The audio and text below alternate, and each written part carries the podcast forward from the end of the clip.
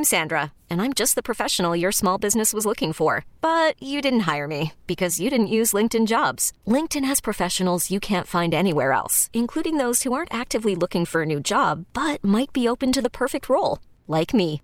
In a given month, over 70% of LinkedIn users don't visit other leading job sites. So if you're not looking on LinkedIn, you'll miss out on great candidates like Sandra. Start hiring professionals like a professional. Post your free job on LinkedIn.com slash recommend today. This episode is brought to you by Progressive Insurance. Whether you love true crime or comedy, celebrity interviews or news, you call the shots on what's in your podcast queue. And guess what? Now you can call them on your auto insurance too with the Name Your Price tool from Progressive. It works just the way it sounds. You tell Progressive how much you want to pay for car insurance, and they'll show you coverage options that fit your budget. Get your quote today at progressive.com to join the over 28 million drivers who trust Progressive. Progressive Casualty Insurance Company and Affiliates. Price and coverage match limited by state law. Good evening, everybody. How y'all doing? Uh, getting through the week. What are we, halfway through it?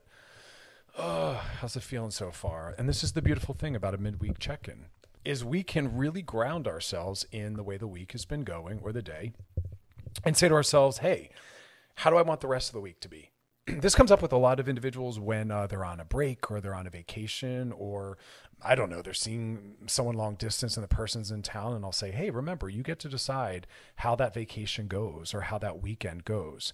Uh, what kind of weekend do you want it to be? Even if a client has an emergency and we, you know, hop on the phone for a quick phone or while they're away on vacation or whatever it is, I'll say, hey, listen, that you still get to determine how the rest of the day goes. Do you want to repair something? Do you want to let something go? Uh, do you want to circle back to something? So, hey, midweek check in. You know, I guess it doesn't really matter when you're listening to this segment. Stop and say, hey, how's the day been going? Do I want to leave it behind? Remember, we're working on not making a bad morning a bad day, not making a bad moment an entirely bad day as well, not making, you know, a bad week doesn't have to be a bad weekend.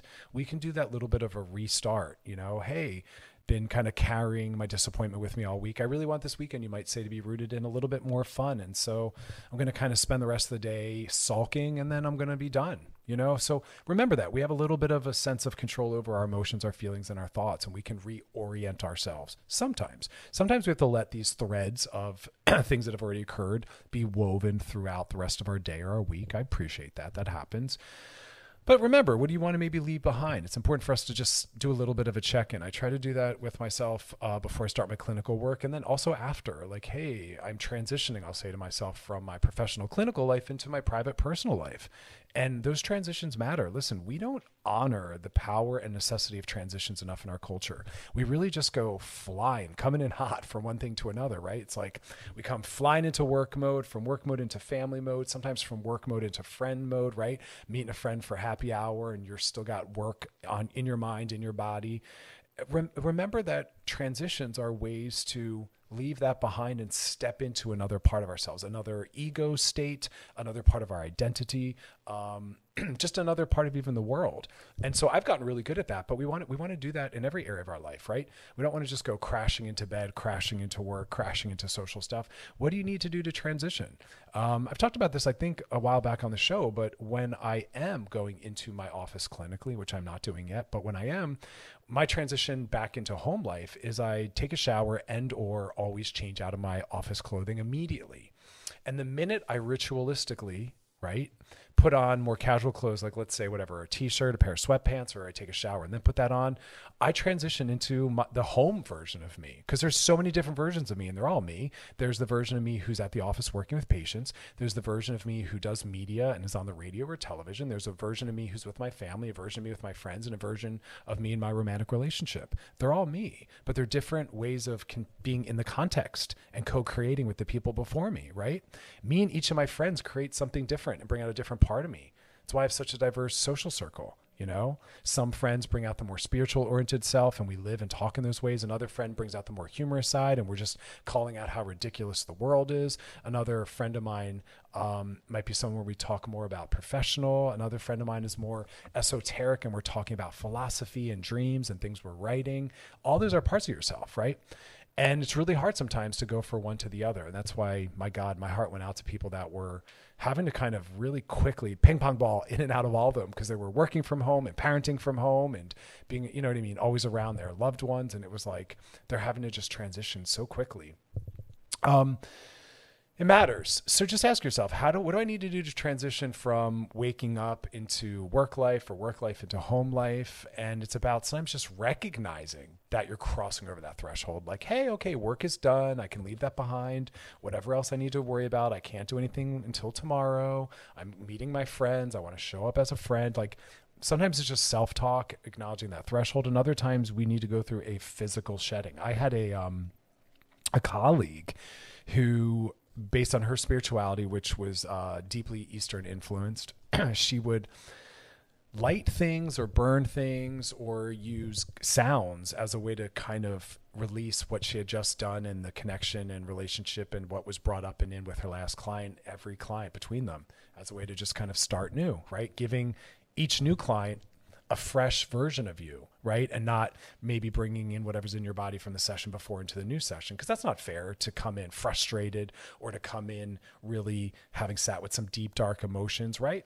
And we have to look at that with our personal life. You know, if you had a really rough day at work because your boss is a jerk and you're feeling it in your body and in your personality, you don't want to take that home to your family. You want to try to leave that behind and let them meet uh, what we call negative capability, like the absence of all of that, and just a fresh space. Like, hey, I'm home. What you know, being curious, what's going to occur at home? What what can I create at home? Right, leaving everything behind. It's important stuff. So just track that. What kind of transitions do you have or not have?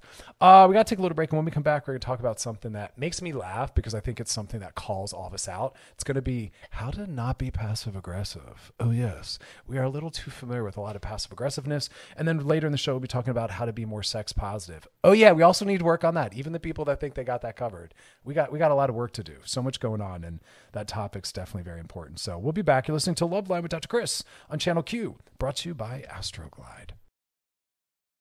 We really need new phones. T-Mobile will cover the cost of four amazing new iPhone 15s, and each line is only $25 a month. New iPhone 15s? Only at T-Mobile get four iPhone 15s on us and four lines for 25 bucks per line per month with eligible trade-in when you switch.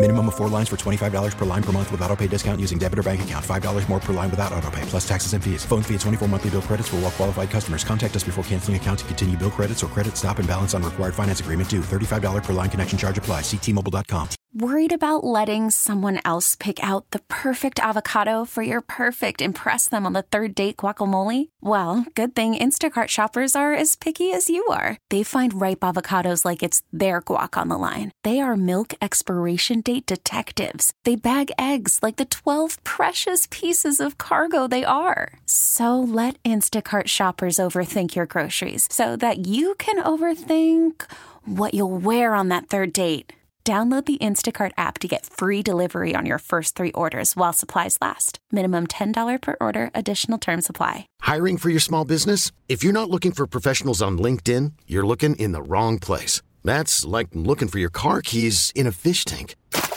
LinkedIn helps you hire professionals you can't find anywhere else, even those who aren't actively searching for a new job but might be open to the perfect role. In a given month, over 70% of LinkedIn users don't even visit other leading job sites. So start looking in the right place. With LinkedIn, you can hire professionals like a professional. Post your free job on linkedin.com slash recommend today.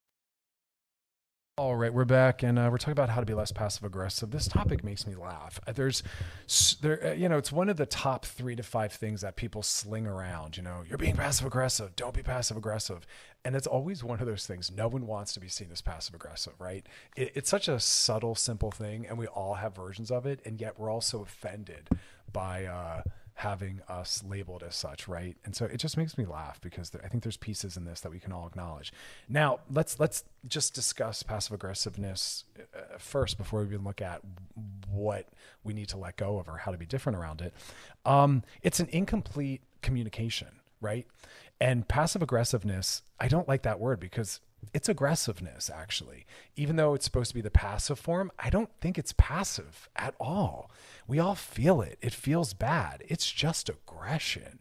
It's maybe aggression light but like it's still aggression and i don't want it to get a pass because it's a more passive form. It's still emotional or psychologically violent at times, it still doesn't feel good. It's kind of like I was having this discussion on another show I was doing about uh, casual racism, right? Oh, it's it's it's it's racism that's gentler or lighter. No, it's not. It's racism. Just call it racism. It, like we don't need these qualifying t- t- uh, terms because what's the point? To, to make some more acceptable or, or some other forms more problematic, it's all problematic. Like, let's just be better, right? Um, and so I think passive aggressiveness is the same way. It's aggressive. It's just that we're more familiar with it, or it's aggression in its in forms that people let slip by. Um, right? It, it, but it's still a mess. It's still an incomplete communication. Now, why do we have it? Well, a couple things. Some of us are in relationships with people where we don't feel as though we can actually advocate for ourselves or speak truth because the person has no ability to have difficult conversations, because the person can't tolerate intimacy, because the person believes they're in a position of power, which although people can have power over us, it's it's also a social construct that we need to get rid of, vertical power structures. We don't work for people, we work with people, right? And we don't always feel like we can advocate for ourselves. Someone might be violent. It might be an unsafe situation. It might be something that's become familiar or normal to us. Like I said, it might be someone who can't handle someone coming to them to share difficult things. We might think it's a power dynamic. But again, it's it's an attempt to re-empower yourself and to communicate something when you don't feel empowered, right? And when you are afraid to be honest. But yet you still are doing it. And so how can we be more honest and more clear? It can also make us feel confused, right? Because sometimes the passive aggressive thing is someone is clearly upset or bothered or trying to communicate something, but you can't quite figure out what it is they're upset about or trying to say because they're not being vulnerable, transparent enough to just make the point. You know what I mean? And so that's kind of, I guess, if you're on the receiving end, what you really need to do is lovingly and kindly understand that they're struggling with you or with being that honest or open or whatever it is, and to say, what I'm still unclear. What is it that you're really trying to communicate to me? Or hey, I'm not really clear. What is it you're really wanting me to know? Or hey, I'm not really clear. What have I done that has upset you? I want to be a part of fixing that. Can you be more specific? Right? They need help with being more specific or more clear. It's not your job to necessarily help everyone who's passive aggressive along, but it is if you're in a relationship with them of whatever kind because how they relate and communicate impacts you. And sometimes it might be because of you and it might be a learning moment for you. But it's okay to help people we care about along. One of the rough words we use is co regulation, and rough only in that it's not. That's not a truth. That's not exactly what we're talking about. But I'm okay with people being a little interdependent and helping others along if we're further ahead or higher functioning, right? But passive aggressiveness behavior and, and verbiage is a way of expressing often anger in what they think is a safer, non hostile way they're trying to like mask or express things in a more covert way, but like but they're not because you, it really does still feel harsh and aggressive. And so I think we all have to work on changing that, right? So, what are some of the most common ways that passive aggressive behavior is, is done? Sarcasm, which I, again, I still just find aggressive. I don't think it's a passive form of aggression. That to me is aggressive. Uh, silent treatment also feels aggressive to me. Um, making sure to run late, name calling, all sorts of ways, but it's always about a withholding, right? Um, what's also interesting is this is how some people are brought up. For some people, it's a family of origin issue that they were not raised in a family where people were compassionate or direct in their communication, right? No one ever said that they were upset by something or offended or hurt, right? They just instead lashed out and acted it out. And that's the problem with acting out. Acting out means instead of just lovingly and calmly communicating with me what happened, what you need, or that I let you down or hurt you, you behaviorally act out in a way that shows someone's upset you or you're frustrated, but we're not 100% clear who or what set you off. And so it's hard to help you. And the behavioral manifestation also makes it unsafe to really stay connected and work through whatever's going on with you right? It's not approachable. It's not safe. You're not holding space. It's not healing. It's not going to create the resolution you want. Um, also, in some of the research I was looking at, there's some biological and environmental factors that can contribute to this.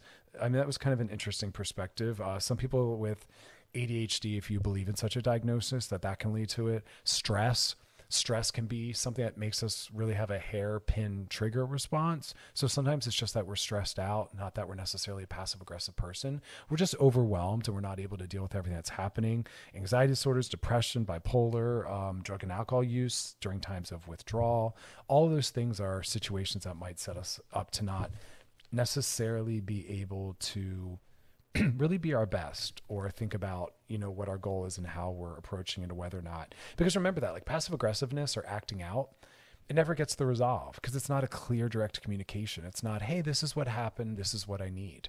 And i want us to live in a world where we can say that hey the other week you said something that let me down. Can we talk about that? I just did that uh, a couple days ago. I said to someone hey our last phone conversation i kind of was disappointed and here's why. And they said to me in a beautiful way, Thank you for telling me. I'm sorry that that happened. I'm working on not doing that. Other people have said that to me, but thank you for helping me better understand that. I need to really work on that. And I was like, Yeah, of course, I care about you. And they were like, I care about you. And we basically hugged and moved on. Like that's what it should be able to look like. So, so try to work on that.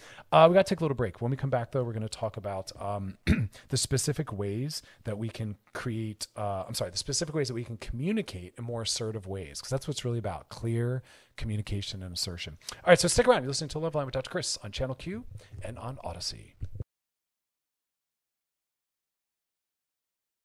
Oh, right. We're back and we're talking about passive aggressive behavior, which, you know, I was saying earlier, I think is just aggressive. I don't think that there's anything passive about it. I, I it's just aggressive in my mind. Uh, but we're talking about the fact that, you know, the antidote, right? Or what, what does the work look like? What are we practicing? We're practicing being more um, assertive practicing being more transparent, practicing being more vulnerable, more direct, but always done in a compassionate way. Remember, there's nothing assertive about being aggressive. We're not trying to be aggressive. We're not telling it like it is. We're not popping off. We are calmly letting someone who we care about know that something happened or what we need, and we're doing it in a way that makes it safe for them to listen and to communicate back. Notice my my verb my word choice. Notice my tone. Again, I, I, I purposefully script and say things the way I say them so as to show what it should sound like. Start to work on creating the ability in the relationships you're already a part of, all of them, being really direct and clear with what's going on, how you feel, and what you need. Normalize that.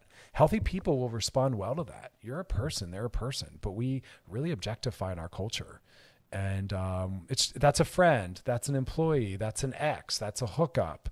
You know what I mean? That's the youngest child. Um, Uh, whatever it is, we use these dehumanizing frames or labels as though it makes our behavior okay. It's not. It's a person, right? So, what's the first step to resolve this? Well, first off, just get a better sense of yourself.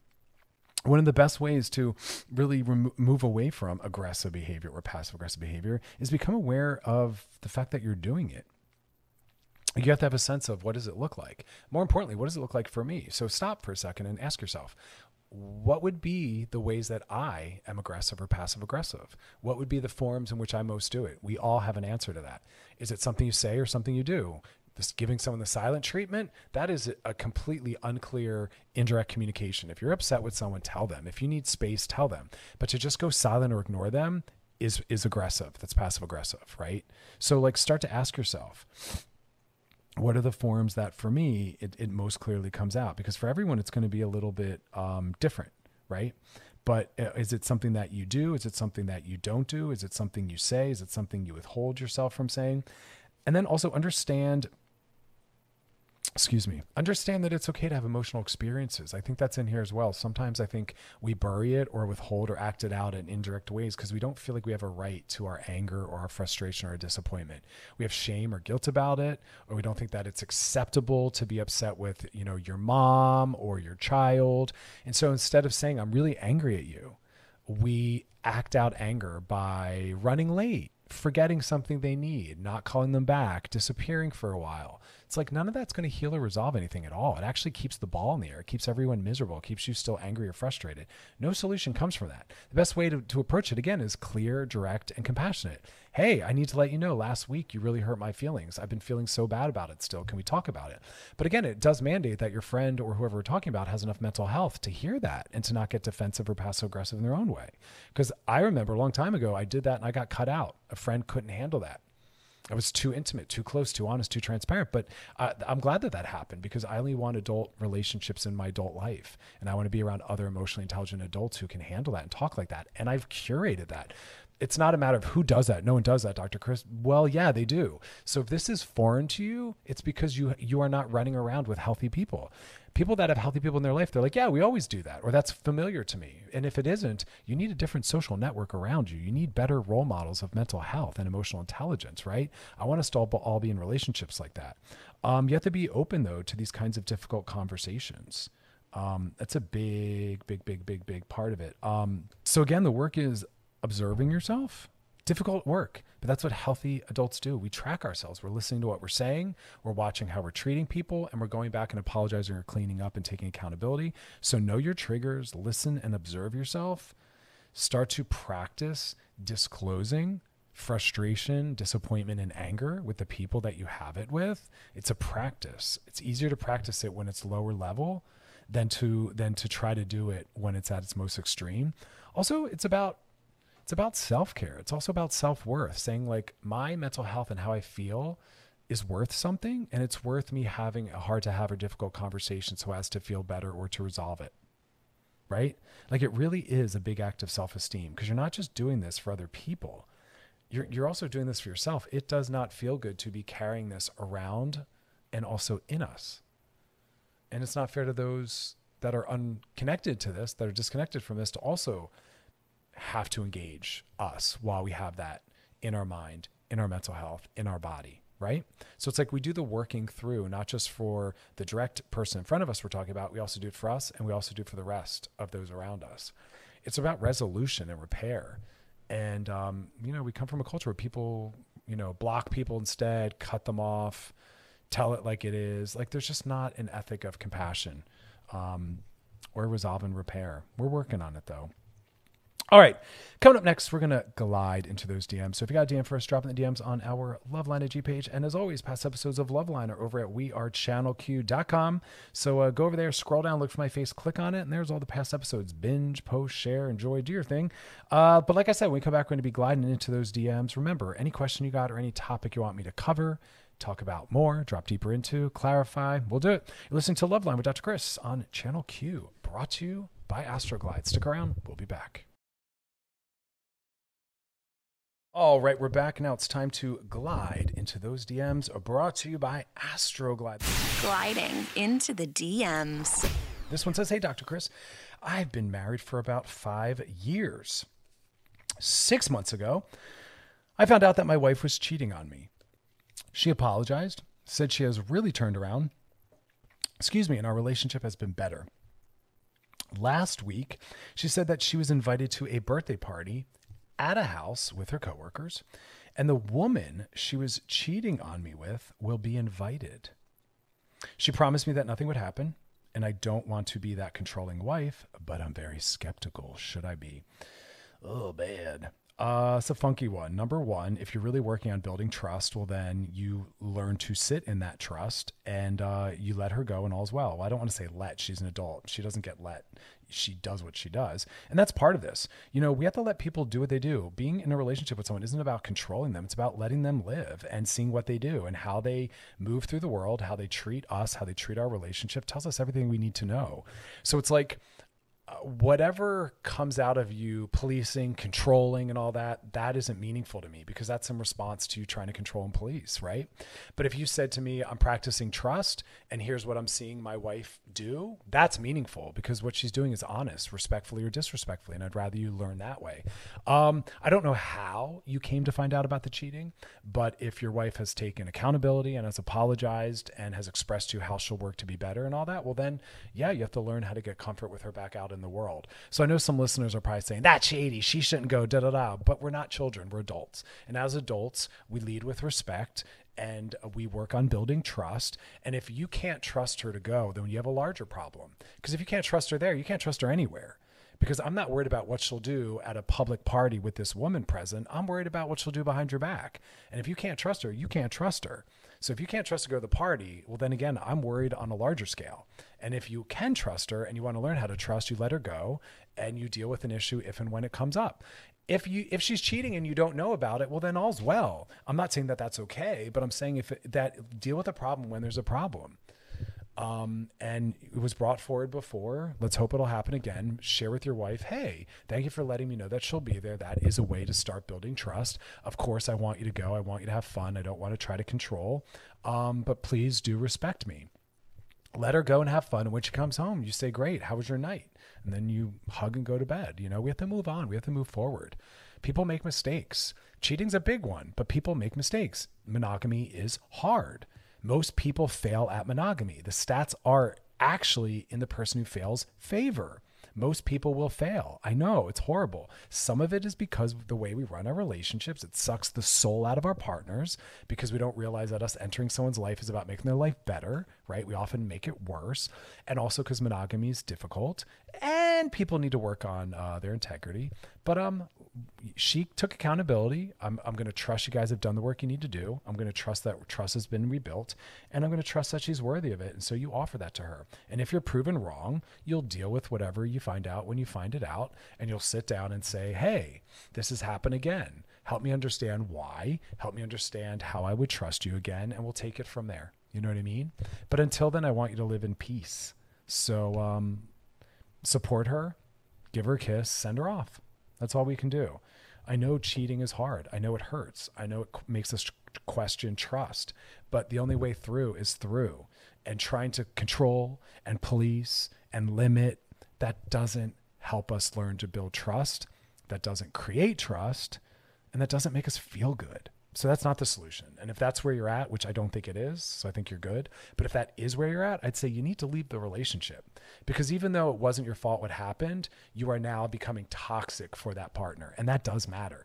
Just because she cheated doesn't mean her mental health doesn't matter, right? And so if you've been cheated on, listener, and they took accountability and responsibility, and you're now terrorizing them with it and trying to control and all that, now you're at fault and you need to clean that up or they have a right to say i can't be with someone like that if they've taken accountability and done the work to rebuild trust if they haven't then you should leave 100% all right, y'all, that is that. If you have a DM for us, put it in the DMs on our Loveline IG page. Coming up next, we're going to talk about how to reconnect with our sexuality. You listen to Loveline with Dr. Chris, brought to you by Astroglide. Stick around, we'll be back. Gliding into the DMs is brought to you by Astroglide.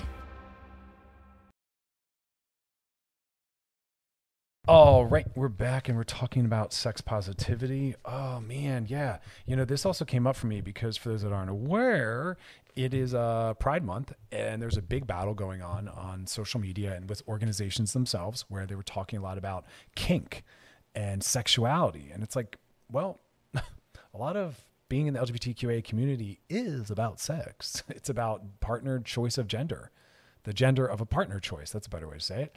Um, that's often what people are responding to. Um, is their perception of someone's sexuality or gender expression.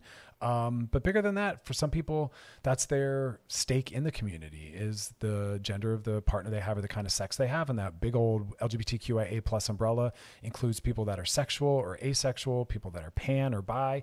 Uh, sexuality is a, a big part of that. But bigger than that, it's something as a culture we need to get more familiar with. The work around something that makes us uncomfortable or afraid isn't leaning away, it's leaning in, learning how to encounter, learning how to talk about, learning how to be more present with.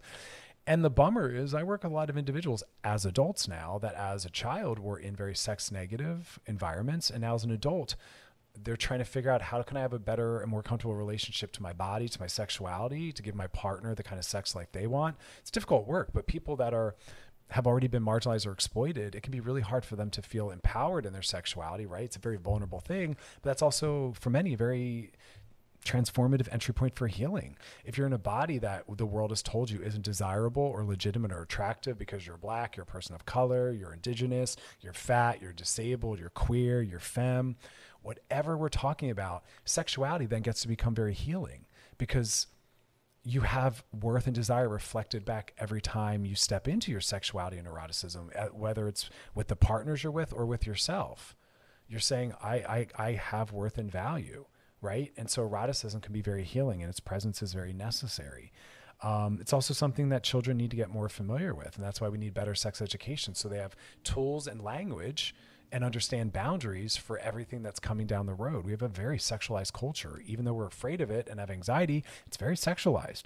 Um, that's not good or bad. It just is. And it's definitely not a bad thing if we arm everyone with the right languaging and understanding boundaries and familiarity with everything. So, sex positivity um, is really about dismantling the shame that our culture imposes on sex. right? We shame nurses and doctors for having, you know, sexy pics on their Instagram, even though that has nothing to do with their education or competence or ability to fulfill their role. We tell therapists that they're not allowed to be on Tinder, which again is a very bizarre, violent thing. Everyone's allowed to be human. Um, we gender it, right? Where we have a different a level of accountability for female sexuality versus male sexuality. It's also racialized there's so many stereotypes and tropes that we need to get rid of. There's so much work to do. Um, and what we're really just trying to create in the world of sex positivity is the idea that sex isn't bad or wrong. It's what people choose to do with it, but that sex can be healing and it doesn't have to always be suspect. This comes up a lot where I look at um, interns or trainees and they have no classes at all in their entire curriculum that ever addresses sex. Maybe they have a human sexuality course, but that's not what I'm talking about. That's usually bare bones basic stuff. So that's even for people in the mental health field, people in the wider world, even more so. And yet, sex is something we encounter now at a very young age via social media, media, and our, our peer group. Um, so, sex positivity is just about understanding that creative, diverse sexuality isn't bad, that everyone's entitled to the sexuality they have, that we don't need to be afraid talking about sex or acknowledging sex. And in fact, we need to. Um, and I want to talk about what are the steps we can take to start to build that kind of world with ourselves and those around us. Um, if not my listeners, who? And I say that when I'm lecturing to the people in my classes, I'll say to them, I have to ask you all to, to help carry this work forward because if not you, then who? A lot of people don't think that this is a meaningful thing. Um, so sex positivity helps young people, like I said, gets rid of guilt, it gets rid of shame. It helps us learn skills and communication and boundaries and consent, right? Um, so let's talk about the ways though that we can start to build sex positivity. The first off is examine your feelings around sex. Are you sex negative? Meaning you think sex is bad and wrong? Are you sexually anxious, meaning, well, you don't think it's bad or wrong, but you're a little insecure, you're not sure how to talk about it, it makes you blush, right? Are you sex positive, where you talk about it openly, proudly, and confident in appropriate places and spaces and appropriate ways, right? Or are you maybe sexually abusive or and traumatizing? Do you use sex to harm others? Have others said after having sex with you or having been romantic with you or even in a conversation around sexuality with you, do they feel worse off or bad? Because it shouldn't be weaponized. I've said this before in the show, and, and I stand behind this. I love this metaphor that sex is like, you know, going to see a movie or eating dessert. It should just be something that has a positive to negative impact. It shouldn't make us worse off or feel bad. Eat, you know, eating a dessert is time and space for ourselves, with ourselves, with someone else, but it's about joy and pleasure right? And that's its only goal. Sex gets very, very, very misused and manipulated and weaponized and confused and we don't have a great relationship to it and creates a lot of problems. Uh, let's yeah let's take a break and when we come back we'll keep talking about ways to move towards more sex positivity. It's work we got to do and the more we do it for ourselves the more we help uh, you know do it for everyone else. You're listening to Loveline with dr. Chris on channel q brought to you by astroglide. Stick around we'll be back All right, we're back and we're talking about sex positivity. Uh, important work, work for all of us. Love doing that kind of work. And the first thing I was saying is we have to examine our feelings. Like, what kind of relationship do you have with sex? That tells you where the work is. If you're anxious, you got to get more confident. If you're sex negative and think it's bad, you got to work on getting more positive and seeing the good in it, right? Um, if you weaponize it and harm people with it, including yourself, you have to say, I need a healthier relationship to sex. I want it to be something where I walk away feeling better off, and so do other people, right? It shouldn't be a source of harm. Um, so know first off that there's also no right way to be sex positive. Sex positivity does not mean that it's bad or wrong to be vanilla. Sex positivity is not if it isn't kinky or dirty or filthy or taboo, then it's not. No. Sex positivity means you do you and I'll do me. Sex positivity means you're entitled to what turns you on and arouses you as long as it's consensual and safe and legal, and I'm allowed to do the same thing, right? Um, and for some people, being sex positive means honoring that they want something more vanilla, more basic, more monogamous. Awesome sex positivity is how is your attitude actually around sex. It's not so much what you do, it's how you do it, it's your attitude, but it's not the specifics of what you do. I never say, tell me what you do sexually and I'll type your sex positive. I'll say, tell me how you talk about sex, how you feel about it, how you encounter it. Are you having sex that's honest for who you are and what you want? That's sex positive. Owning that you're monogamous around a bunch of, you know, wild poly radicals. Saying, yeah, but I'm monogamous. That's sex positivity. Or the inverse you're with your family members and they're all vanilla and you're like, I'm poly or I'm open or whatever it is. That's sex positive. Truth, empowerment, Talk about all the genders you enjoy. But it's important to know there's no specific path. And I think that that gets thrown off. Um, it's just about destigmatizing, you know, especially the non normative pieces.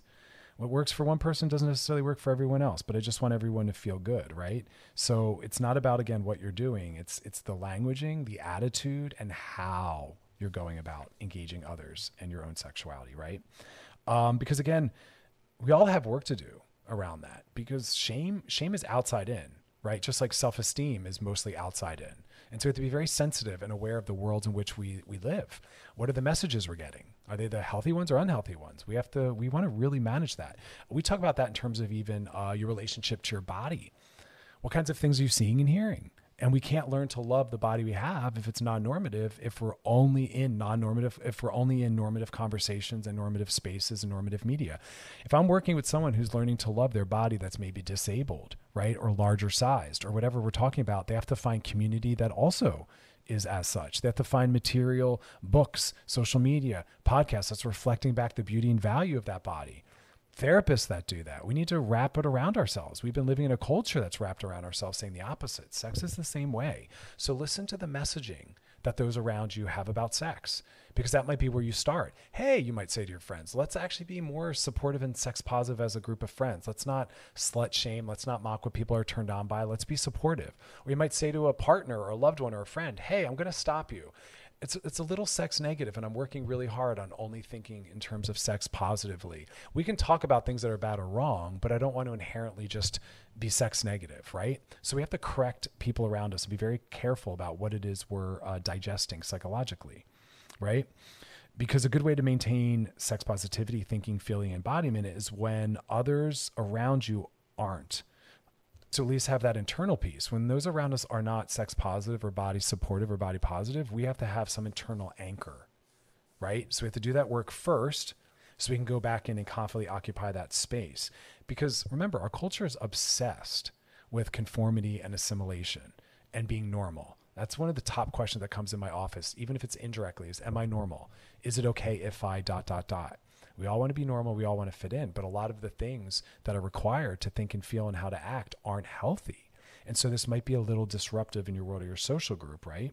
But you have to you have to get a little more confident in who you are. And we can do that before we step into the social world with things we're reading podcasts we're listening to. Listen it's a practice. Every single day i have to practice mental health. Every single day i have to practice spirituality. Every single day i have to practice not tying my worth and value to money and career and what i earn. It's a daily practice because the world wants to take that away from you. They want you to be sex negative they don't want you to think in terms of mental health. They want you to tie yourself to consumerism. So it's a daily practice. I myself have to have the right friends where we're talking about things in the way I want to think and feel and the things I'm reading, right? We have to, we have to really curate that world around us. Another way to start being more sex positive is to start communicating openly if you can't or you won't, is it because it's not a safe environment? Is it because of the maturity of the person I'm around? Is it because I don't physically feel safe? Is it because it's unfamiliar to me? Is it because it's too vulnerable and makes me anxious? Unpack that because a major step is open communication with the right people, friends, partners, being able to ask the right questions, talk about things you like and don't like. And if we can't do that, we have to ask ourselves again, is that our work or is that about the worlds I'm participating in that maybe I need to move away from or try to actively change because you need community and you need allies. It is really hard for us to live in the world in a certain way or see the world a certain way if we are not surrounded by like minded people and things. Like, really remember that.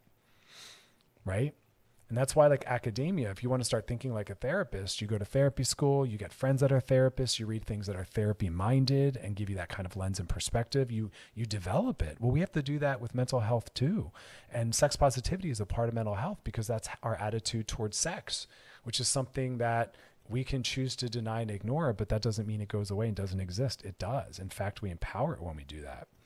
So we have to find sex positive friends and peers.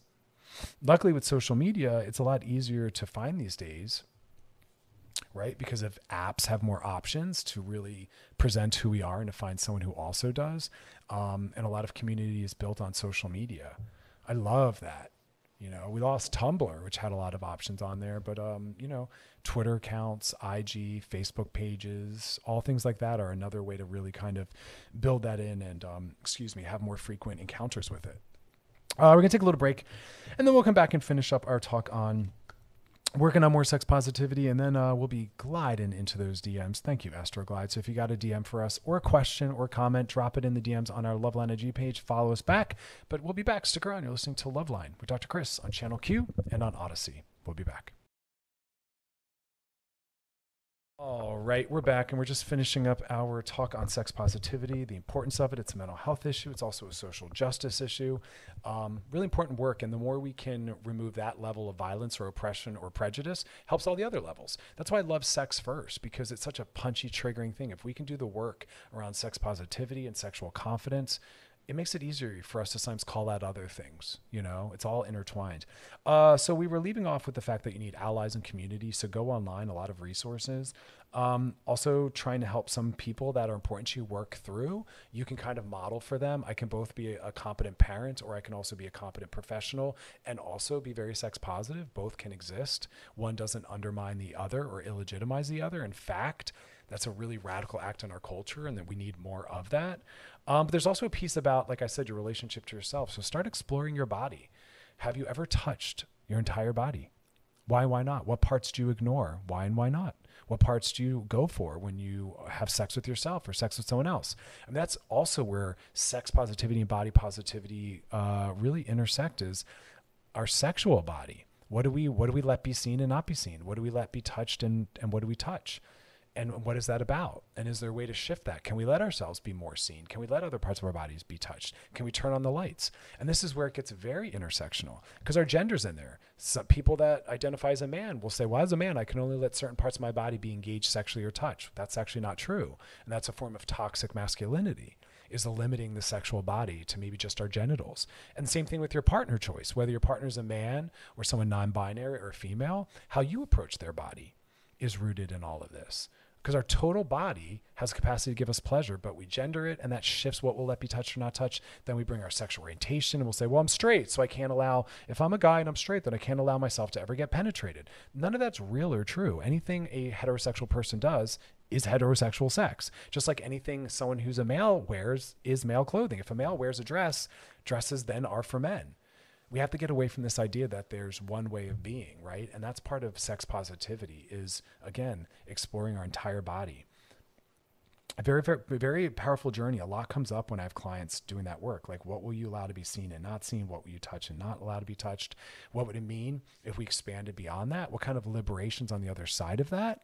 I jokingly say, and I really still mean it in some ways, that as soon as all cis hetero men will allow themselves to engage in anal sex, meaning them on the receiving end, I know that my work here is done because we've really dismantled toxic uh, uh, masculinity and we've moved into sex positivity and we're rejecting rejecting gender and sexual orientation. Because all of those labels are necessary at first in our journey to give us form and legitimacy and a label, and we build community and we fight for rights. But then there's a part where we realize that these things limit us and they're only a metaphor and they don't explain our totality, and we're more than that. And then we start leaking outside and pushing on those boundaries, and at some point, just get rid of all of them right? That's why I say all the time these gender terms, sexual orientation terms, they become traps later in our life for a lot of people. They limit us.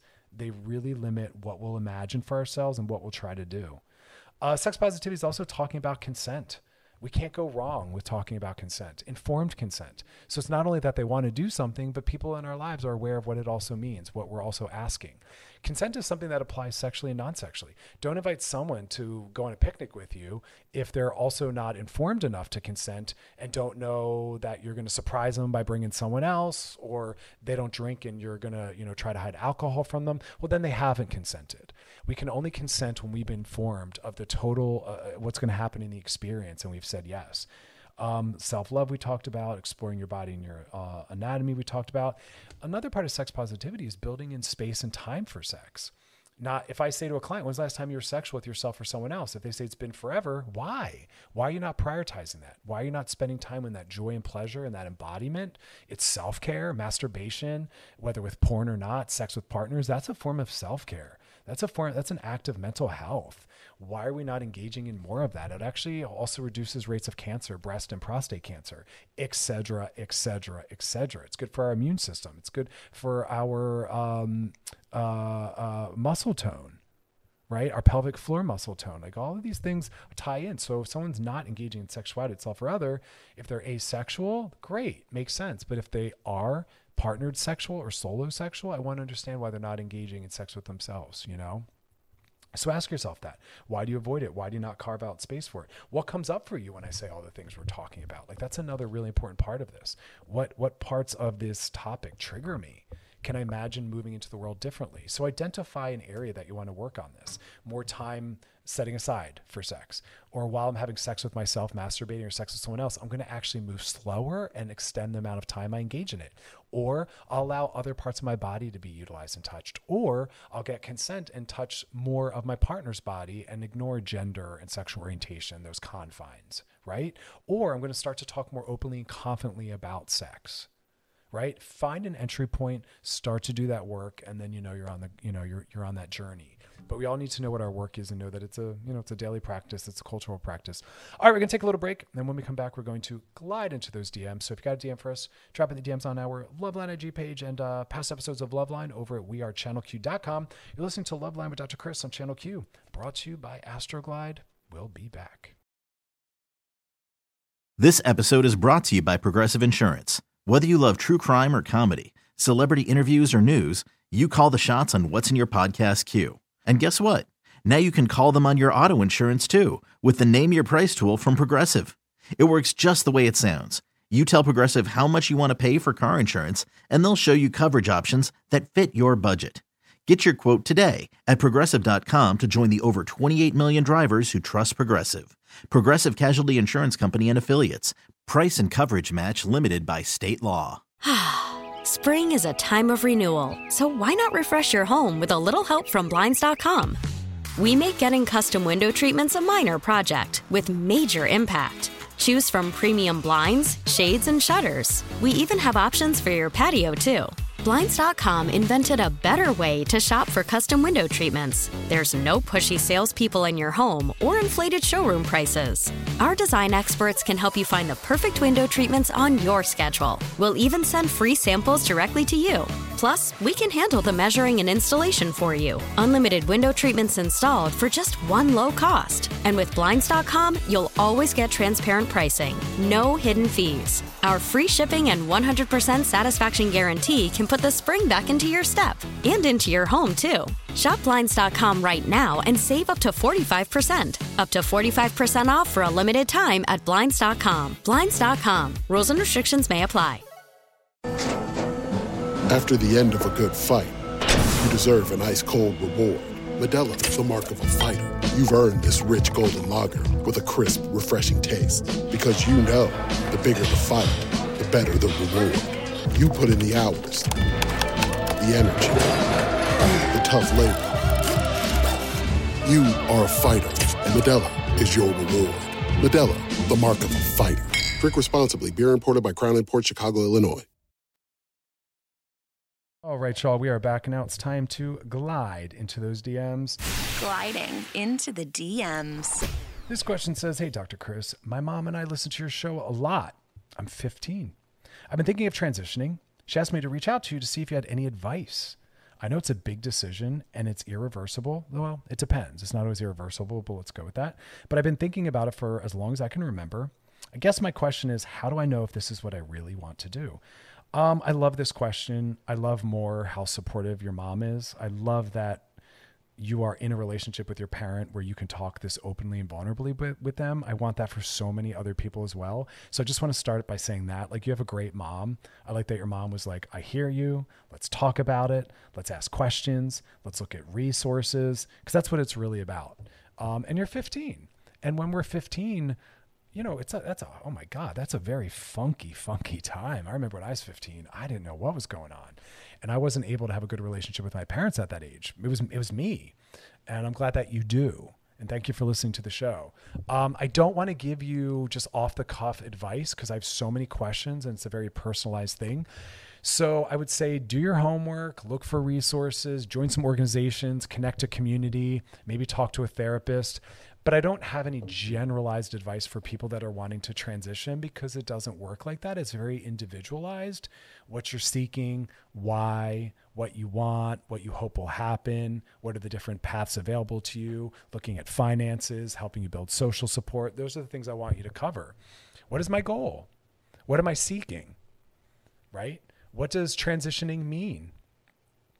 Am I talking about psycholo- psychologically? Am I talking about identity? Am I talking about physicality? Right? What kind of reading have I done? What kind of community support and resources do I have? Have I maybe talked to a mental health practitioner to really process this further? Make sure you choose one that's definitely the kind of person that's able to help you through something like this because you're going to need some support. Your mom's already on board in a certain way. That's awesome. But I think you have more homework to do, and you guys should uh, get into some conversations, some community building, resources, uh, talk to a doctor about what treatment looks like if you're looking at surgery, right? What does it entail? What does it cost? Insurance? Like there's so many pieces. And transitioning for everyone doesn't even always involve surgery or physicality. For some people, it's about identity, right? Or uh, how they perform gender, or it's just about pronouns, or it's just about a name change, right? Really finding out who you are and who you want to be in the world. So it's a journey. So go on that journey, but it sounds like your mom's on board with you. That's awesome. But there's a little bit more work to do.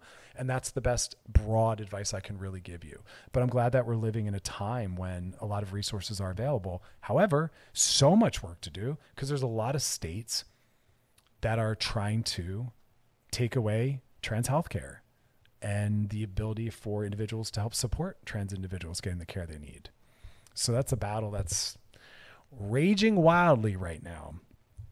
So we definitely have to be better about that, but um, much a much better time, and that's why we're seeing the raising numbers of people identifying as trans and queer and gay and bisexual, is because it's safer, not safest, but safer, more resources, more community, it's more acknowledged, right? We have role models, we're seeing people on television. So people are realizing it's an option and it's possible. They're watching people go through it and, and thriving.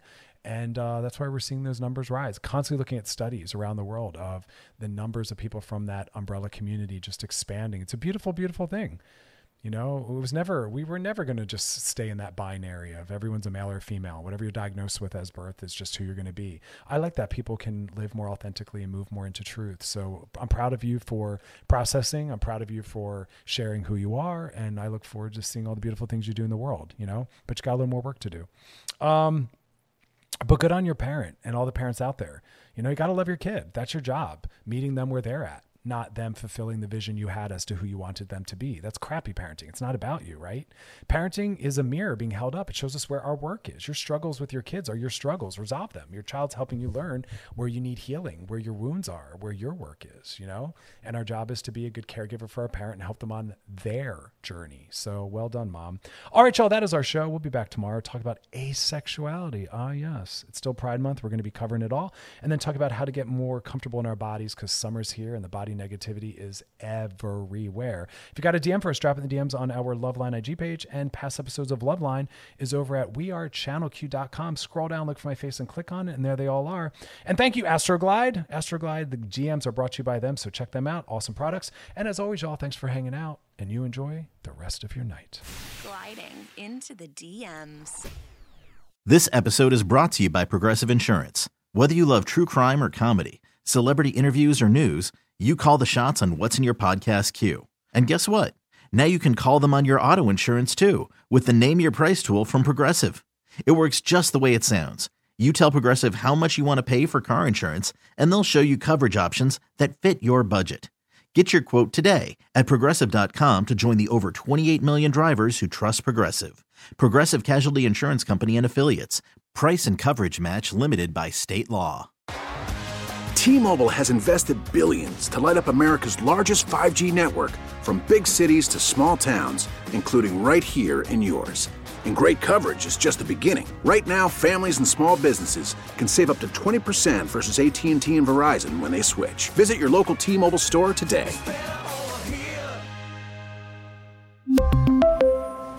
Plan savings with three lines of T Mobile Essentials versus comparable available plans. Plan features and taxes and fees may vary.